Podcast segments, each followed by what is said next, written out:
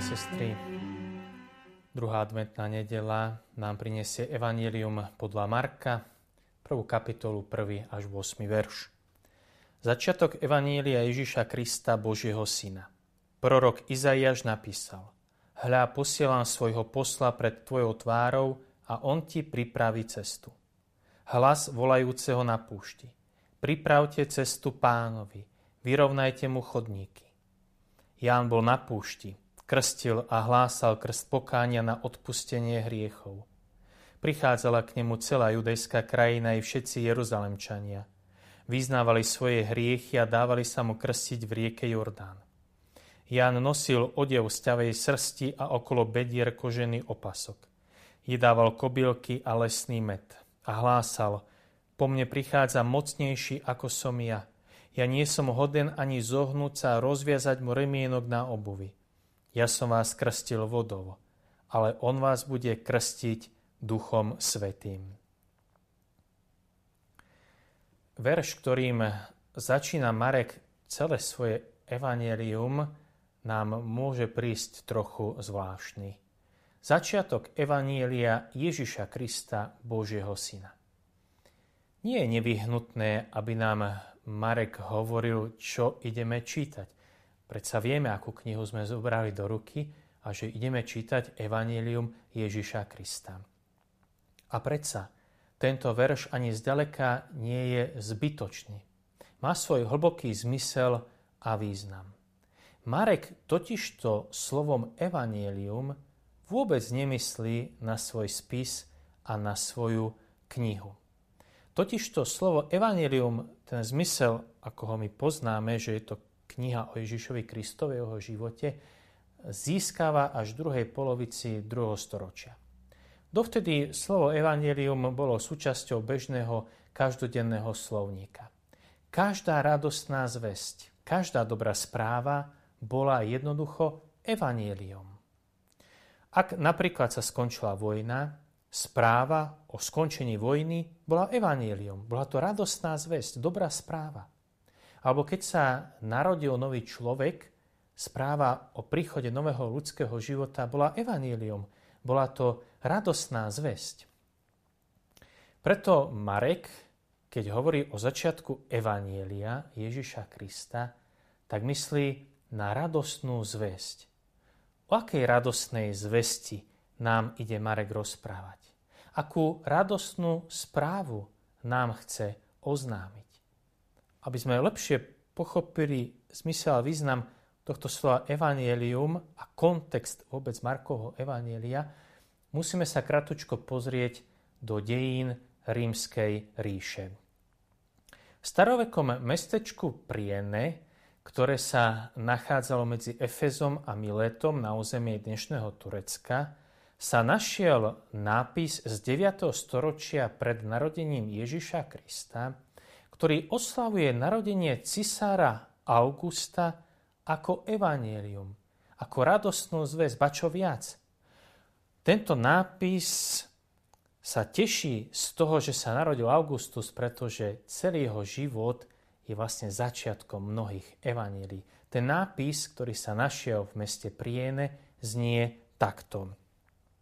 Keďže prozreteľnosť, ktorá vládne božským spôsobom nad nami, dávala nášmu životu s horlivosťou a dobromyselnosťou najkrajšiu ozdobu tým, že vytvorila Augusta, ktorého naplnila pre dobro ľudu čnosťou a ktorého dávala ako záchrancu nám a našim potomkom, ktorý ukončil vojnu a zaviedol mier.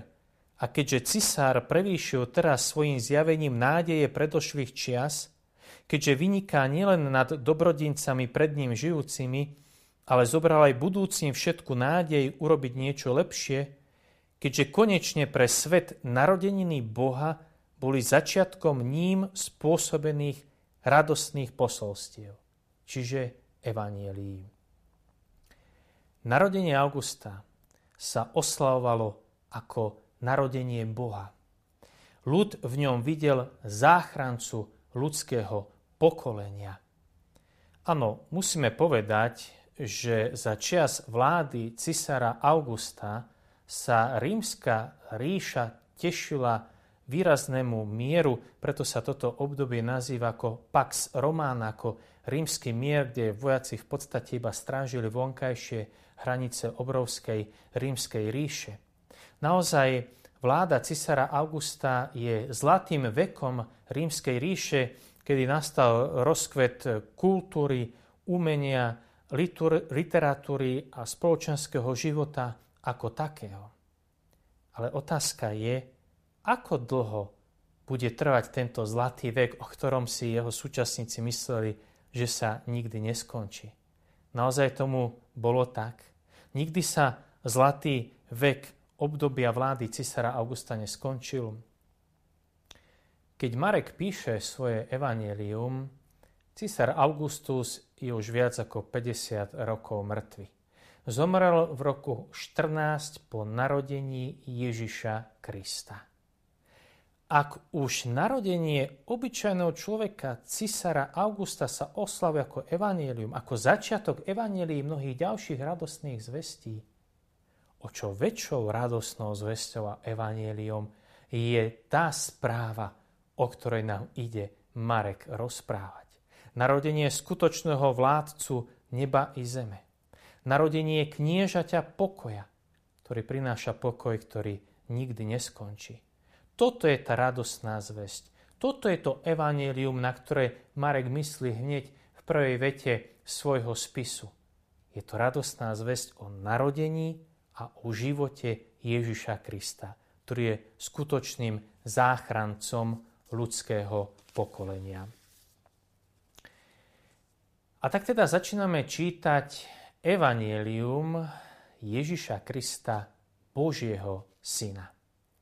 Keď sa v Biblii o niekom hovorí, že je synom, tak na prvom mieste sa nemyslí na moment splodenia, že tento človek bol splodený nejakým mužom, ktorý je jeho otcom. A preto všetkým sa myslí na vnútornú podobu otca a syna. Totižto v synovi sa zjavuje otec. A tak my máme možnosť Božom synovi vidieť tvár Boha Otca. Tento výraz Boží syn sa v celom Markovom evaníliu vyskytuje iba 4 krát. Hneď teda v prvej vete evanília, potom pri krste pána Ježiša v Jordáne sa otvorilo nebo a zaznel hlas Boha Otca, toto je môj milovaný syn. Podobná scéna sa odohráva aj na hore tábor počas premenenia, kde takisto Otec potvrdzuje, nebeský Otec potvrdzuje identitu Ježiša Krista ako Božieho Syna, ktorého máme počúvať. Na, napokon posledný krát sa termín Boží Syn vyskytuje v závere Evanielia, zaznieva z úst stotníka, ktorý stál pod krížom. Keď videl, z akých okolností pán Ježiš zomiera, tak vyznáva, toto bol naozaj Boží syn. V synovi sa nám zjavuje tvár nebeského Otca. A my vidíme, že na kríži sa v láske syn daruje v plnosti človeku, obetuje svoj život a teda nám hovorí o tom, že Boh je skutočná láska. Hoci Marek ide rozprávať Evangelium Ježiša Krista, paradoxne prvá osoba, ktorá sa objavuje na scéne, je Ján Krstiteľ. Prichádza úplne z nenazdajky, čistá jasná. Nevieme, aspoň čo sa týka Markovho Evanielia, o Janovi Krstiteľovi nič. Ani kde sa narodil, kto boli jeho rodičia, kde vyrastal, odkiaľ pochádza. Jednoducho objavil sa na scéne, lebo dôležitejšie ako tieto jeho informácie o jeho osobe, dôležitejšie je to, čo Jan Krstiteľ robil. Jan bol na púšti, krstil, hlásal krst pokáňa na odpustenie hriechov, prichádzala k nemu celá judejská krajina i všetci Jeruzalemčania. Jan bol na púšti. Toto je veľmi dôležitý detail, ktorý zachytil Marek. Keďže Jan Krstiteľ bol na púšti, to znamenalo, že pôsobil za riekou Jordán. My vieme, že Židia 40 rokov putovali púšťou. Počas tých 40 rokov sa museli vnútorne očistiť, musela vymrieť celá generácia tých, ktorí žili v Egypte v otroctve aby mohli prísť do zaslúbenej krajiny už ako slobodní ľudia, aby mohli prejsť z púšte do zaslúbenej krajiny, museli prekročiť rieku Jordán a tak vstúpili do Palestíny a mysleli si, že konečne sa stávajú slobodnými ľuďmi. Ale zdá sa podľa toho, čo píše Marek, že to celkom tak nebolo. Totižto celá Judea a všetci obyvateľia Jeruzalema prichádzajú za Jánom Krsiteľom, ktorý je na púšti, čiže Židia musia opustiť Palestínu, prekročiť Jordán, vrátiť sa naspäť na púšť, aby prešli znova týmto exodom, svojim osobným východom z egyptského otroctva, z otroctva hriechu, zlá modloslužby, ktorá stále vládla v ich živote. Znova musia ísť na púšť, aby sa na púšti očistili, čo sa vyjadruje tým krstom pokánia, ktorým krstil Ján Krstiteľ na tomto mieste. A tento krst pokánia ich vnútorne očistuje, aby mohli žiť už naozaj ako slobodní ľudia v slobode, ktorú im získava ten, ktorý prichádza, Mesiáš Ježiš Kristus. Ďalej nám text Evanília hovorí. Po mne prichádza mocnejší ako som ja. Ja nie som hoden ani zohnúť sa a rozviazať mu remienok na obuvi. Ako máme rozumieť týmto slovám? Väčšinou sa tento text vysvetľuje ako prejav pokory Jána Krstiteľa. Nie je hodný ani len zohnúť sa a rozviazať remienok na obuvi Ježiša Krista. Avšak tento text má oveľa hĺbší zmysel a význam, ktorému Jánovi posluchači veľmi dobre rozumeli, lebo poznali vtedajšie zákonodárstvo židovského národa.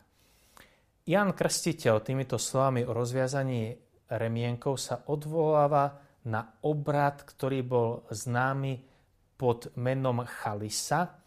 O čo išlo? Ak v Izraeli sa žena stala vdovou, brat po jej zosnulom manželovi mal zapovinnosť si ju zobrať za manželku a splodiť potomka. Ak však brat po zosnulom manželovi toto odmietal urobiť, ak sa zriekal ženy aj jej majetku, bolo potrebné vyjadriť to týmto obradom chalisa, ktorý sa odohrával v bránach mesta pred staršími mesta. Žena, vdova, prišla, tomuto mužovi rozviazala remienok na obuvi, vyzvala mu obuv a týmto gestom bolo jasne povedané, že tento muž sa zrieka práva na túto vdovu, na jej majetok a teda odmieta urobiť ju svojou manželkou, čiže opäť nevestou. Týmto gestom Ján Krstiteľ hovorí o tom, že si je vedomý toho, že on zďaleka nemá právo na nevestu. Tou vdovou, budúcou nevestou v starom zákone je Izrael a ženichom je Boh Otec. V novom zákone nevestou je církev a ženichom je Ježiš Kristus.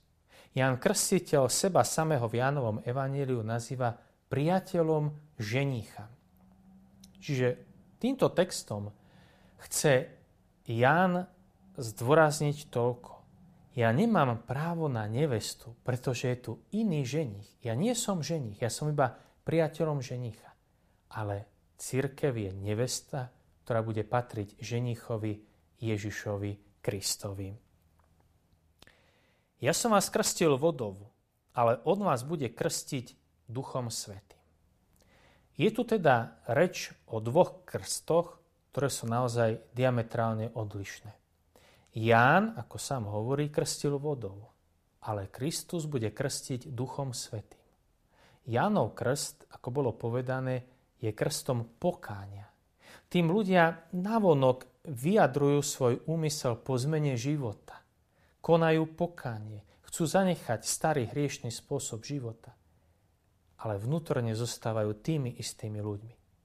Až krst, ktorý sa bude diať za čas Ježiša Krista on bude krstiť Duchom Svetým, to je krst, ktorý vedia aj k vnútornej zmene. Kto je pokrstený Duchom Svetým, tak Duch Svetý ho uschopne k tej vnútornej zmene života, aby to nebola len vonkajšia zmena, niečo navonok, aby sa zmenilo naše srdce, naše zmýšľanie, čo grečina označuje slovom metánoja, aby nastala tá hĺbková vnútorná zmena. A tá sa deje skrze krst v duchu svetom. Drahí bratia a sestry, všetkým nám prajem, aby sme prežili pokojnú a požehnanú nedelu i celý nasledujúci týždeň.